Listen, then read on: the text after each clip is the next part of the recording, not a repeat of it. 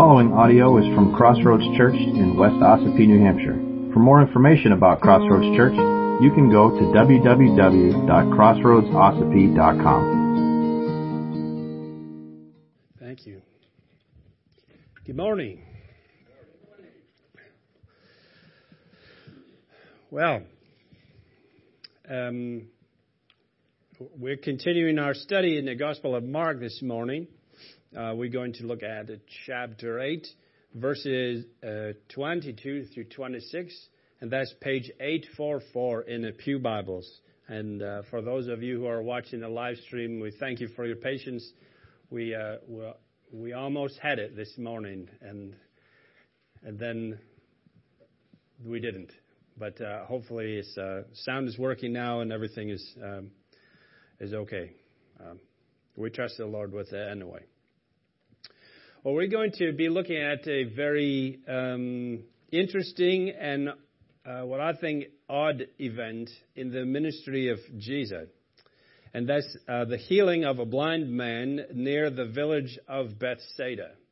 And what's, what's unique about this event um, is that Jesus healed the man in stages uh, a partial healing and then a complete restoration of his sight. Uh, and it's also important to understand um, if you're thinking about the geography of the region at all, it's important to understand that this place, this event takes place outside a village called Bethsaida, but there are two Bethsaidas, uh, which can be confusing. Uh, there are two around the Sea of Galilee. One is on the western side of the Sea of Galilee, and then one that's on the northeastern side, actually a little bit away from the lake, uh, near the Jordan River. Uh, and that's called Bethsaida Julias, which is where this event takes place. Um, and that's only anecdotal if you don't remember Jesus uh, saying, Woe to you, uh, Bethsaida and Chorazin, uh, for if the mighty works that were done in you were done in Tyre and Sidon, they would have repented in sackcloth and ashes. That's not this Bethsaida. That's the other one. So um, that's important for the larger view, anyway. So let's look at our text this morning, Mark chapter 8, 22 through 26. And they came to Bethsaida. And some people brought to him a blind man and begged him to touch him. And he took the blind man by the hand and led him out of the village. And when he had spit on his eyes and laid his hands on him, he asked him, Do you see anything? And he looked up and said, I see people, but they look like trees walking.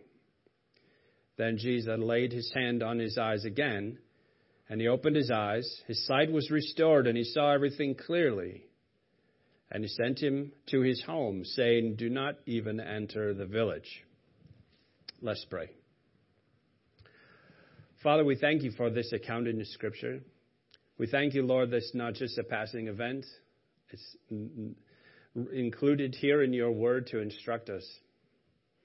We pray, Father, that your Holy Spirit would move among us, that we would understand your word and that we would see your word as it is, your words to us.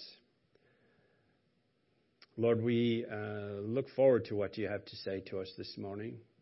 And again, I pray that uh, no one would hear my words, but they'd hear from you. Um, so we entrust you with that work, Lord. We love you and thank you in Jesus' name. Amen. Well, the Gospels record uh, something like seven blind people um, that were healed by Jesus. Um, this wasn't the first healing of a blind man, and this wasn't the last, but it certainly is the most unique um, because of the stages. And we must remember that um, Jesus was not unaware of the Father's program for him here on earth. He's not unaware of the plan. The things that he did and said during his earthly ministry and what are recorded in his word are strategic. We've talked about that before. They always have a purpose. This isn't just uh, an inspirational coffee mug uh, verse here. Um, and I try very hard and with moderate success, I think, to not take these individual accounts and uh, from the Gospels and turn them into parables or turn them into to fables as if they're merely just a, uh, an imaginary object lesson. Uh, they, there are certainly lessons for us to learn from these accounts, but here Jesus is working to instruct his disciples and to point to things that were coming. We can't forget most of Jesus' ministry on earth was instructing the disciples so that when he ascended back to heaven, they would be prepared to continue his ministry here on earth through the power of the Holy Spirit. So, when you think about it, Jesus, perhaps you have heard before that Jesus held the office of prophet, priest, and king prophet, priest, and king, the only one who could fulfill all three offices. And those offices uh, uh, are important for us to understand what they are so that we can more fully understand the ministry of Jesus. The prophet declares the word of the Lord, calling God's people back to himself. The prophet puts on display the word and work and wonders of the Lord, speaking as the Father's mouthpiece. Um, that is what Jesus' ministry had been to up to this point. He's preaching repentance, and his message is accompanied with power and authority, accompanied by signs and wonders. But Jesus also holds the office of priest high priest, offering sacrifice to God on behalf of his people for their sin. The high priest would bring the blood of the sacrifice and sprinkle it on the Ark of the Covenant inside the Holy of Holies, the, mo- the innermost part of the temple in Jerusalem, but only once a year on the Day of Atonement. last week we looked at verse 11 through 13 of this chapter when Jesus was pressed for a sign by the Pharisees. You remember that? And Jesus sighed deeply in his spirit, is what the word says, because he was accepting the first steps on the path of the ultimate high priest, a way of suffering and pain a way of not uh, merely offering the blood of bulls and rams on the altar, but his own blood offered for sins, offered for the sin of the whole world. Moses, if you remember from the Old Testament, held the offices of both prophet and priest. He spoke on behalf of God to the people. Um, and he spoke uh, uh, to the people on behalf of God, and so fulfilled both of those offices. King David served as both prophet and king. He spoke on behalf of God and ruled over God's people. But only Jesus can serve as prophet and priest and king. He is the only one qualified to do that. Now, the people of Israel knew these offices. They knew what a prophet was, and what a priest was, and what a king was. Even if they didn't recognize who Jesus was, they knew who the prophets were. And they knew what their job was. And they knew who the priests were and what their job was. And they knew who the king was, or used to be. They didn't have one then. But they knew what his job was. But they didn't understand who Jesus was, that he was prophet and priest and king. And the disciples didn't either. The disciples, honestly, were just like this blind man. Let me read our text again. Well, I'm going to, whether you let me or not. And they came to Bethsaida, and some people brought to him a blind man and begged him to touch him. And he took the blind man by the hand and led him out of the village. And when he had spit on his eyes and laid his hands upon him, he asked him, Do you see anything? And he looked up and he said, I see people, but they look like trees walking. Then Jesus laid his hands on his eyes again, and he opened his eyes. His sight was restored, and he saw everything clearly. And he sent him to his home, saying, Do not even enter the village. Now, it would be very easy to settle here with our text, to settle for a shallow sermonette type thought just on the surface. So let me explain what that would look like. Some people brought their friend to Jesus for healing. Amen. We should do that. Right? That's not wrong. Jesus led the blind man by the hand out of the village. We should bring our, uh, we should trust Jesus to lead us, even when we can't see where He's taking us. Amen? Right? That's not wrong. Jesus spit on the blind man's eyes, and so we also should. No, just kidding. Jesus spit on the blind man's eyes and laid his hands on him. Sometimes Jesus uses different methods to heal people, and sometimes we don't understand them, but we can trust in him.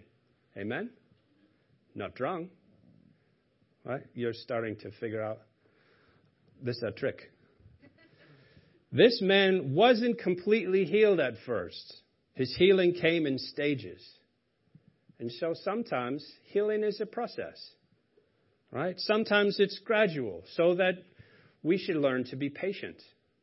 Amen? It's not wrong.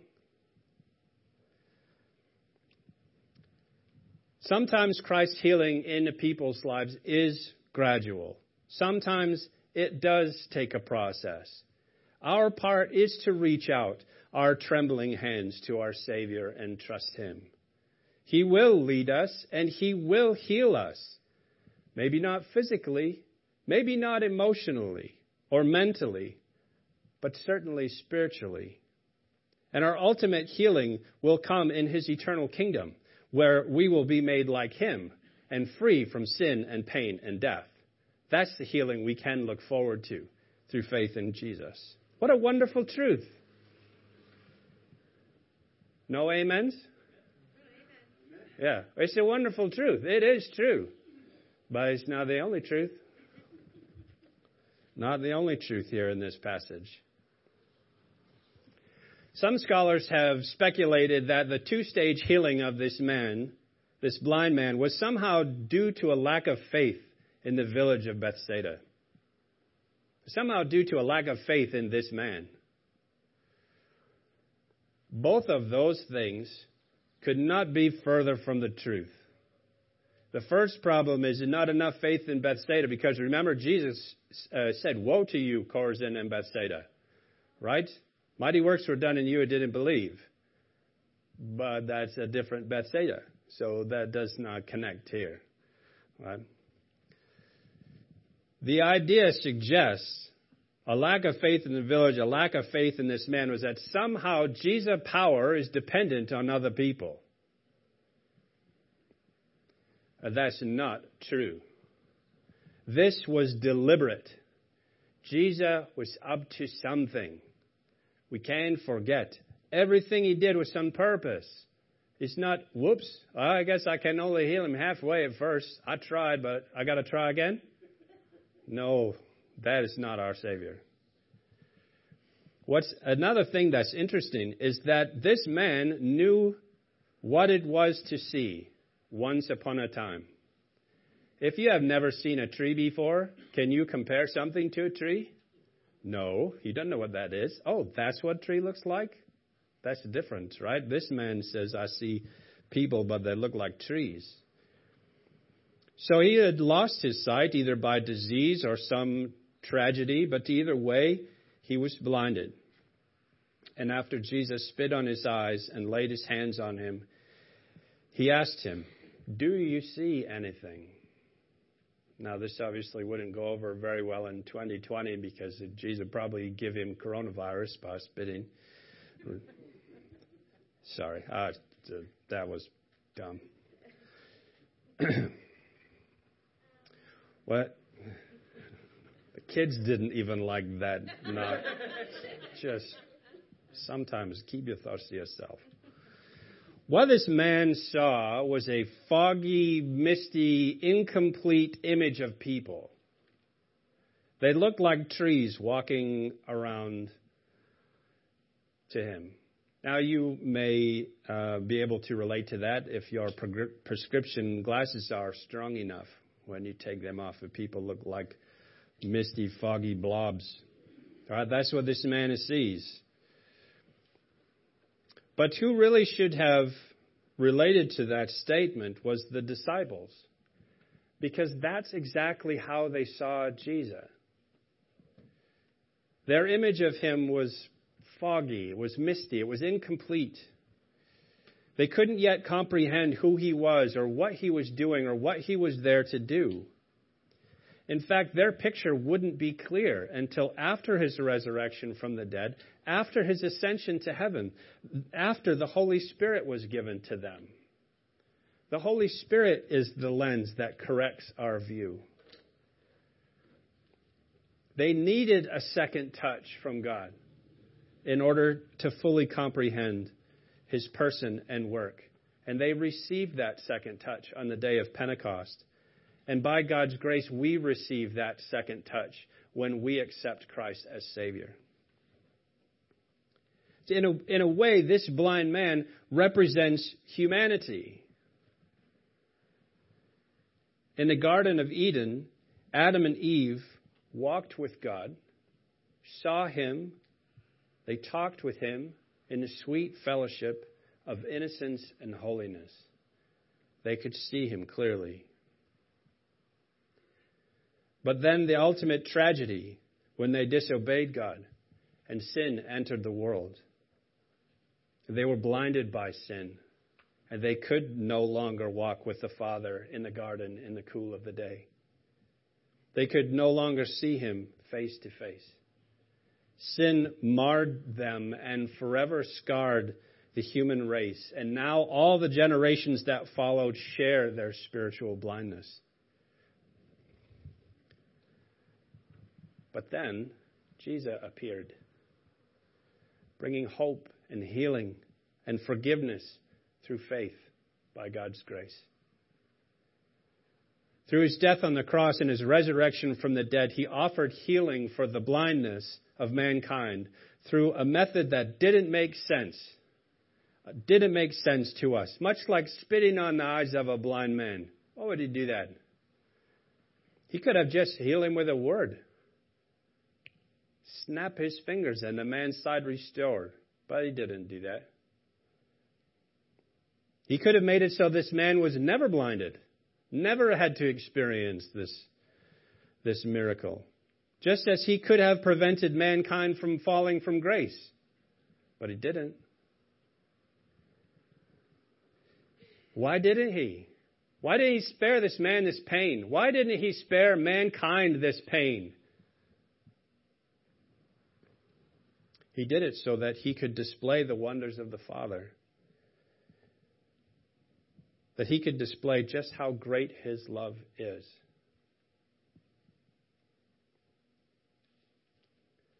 For now, we are bound to see things as foggy, as misty, as incomplete.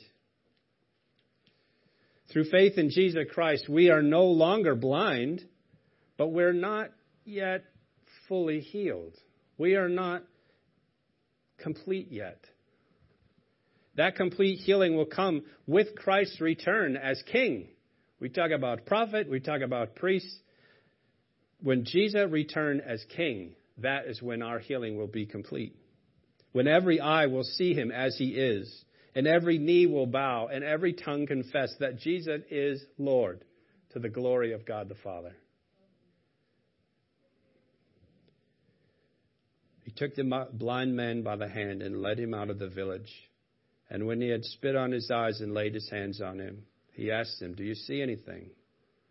And he looked up and he said, I see people, but they look like trees walking. Then Jesus laid his hands on his eyes again, and he opened his eyes. His sight was restored, and he saw everything clearly. And he sent him to his home, saying, Do not even enter the village. One day, we will see clearly. But you have to ask yourself right now do I even see partially? Have I offered my heart and my hand to Jesus for healing and forgiveness and salvation? And if you have, do you trust him as king? He has spoken as prophet. He has served as priest. Do you trust him?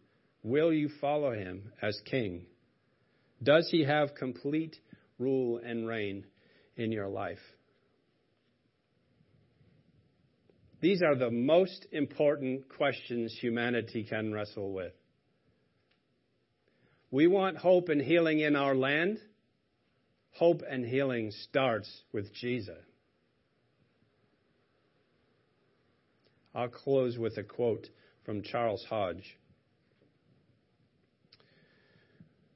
We, as fallen people, ignorant, guilty, polluted, and helpless, need a Savior who is a prophet to instruct us, a priest to atone and make intercession for us, and a king to rule over and protect us.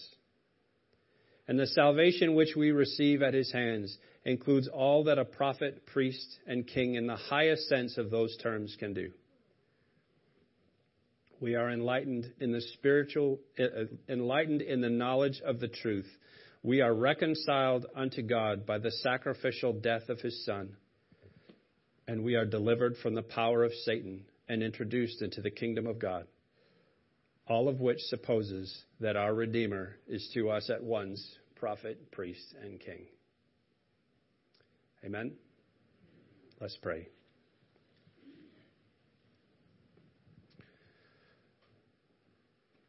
Lord, we are grateful that you are able to serve as prophet and priest and king. You have instructed us from your word. You have shown us our sinfulness.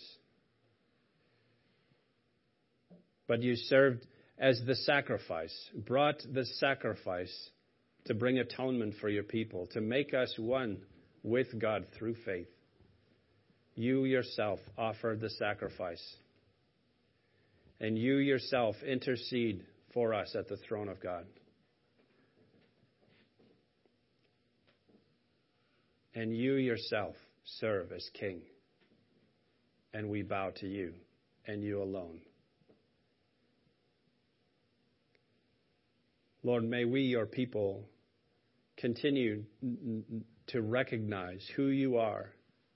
And though we see only foggy, misty, incomplete pictures, we look forward to the day when our sight will be completely restored, when you return to gather your church to yourself, to bring us into your eternal kingdom, where we can walk with you in the garden in the cool of the day. Lord, if there is anyone here who has not reached out their trembling hand to you for healing, for forgiveness, for salvation, Lord, may they simply cry out, Forgive me, Lord. I am a sinner. I trust your death on the cross was for me. Here's my life. Take it and make me whole. God, may we never forget the simple truth that the Lord Jesus is our prophet, our priest, and our king. We love you. Thank you in Jesus' name. Amen. If you would like to participate in the mission of Crossroads Church through financial support, checks can be mailed to Crossroads Church, Post Office Box 576, West Ossipee, New Hampshire 03890.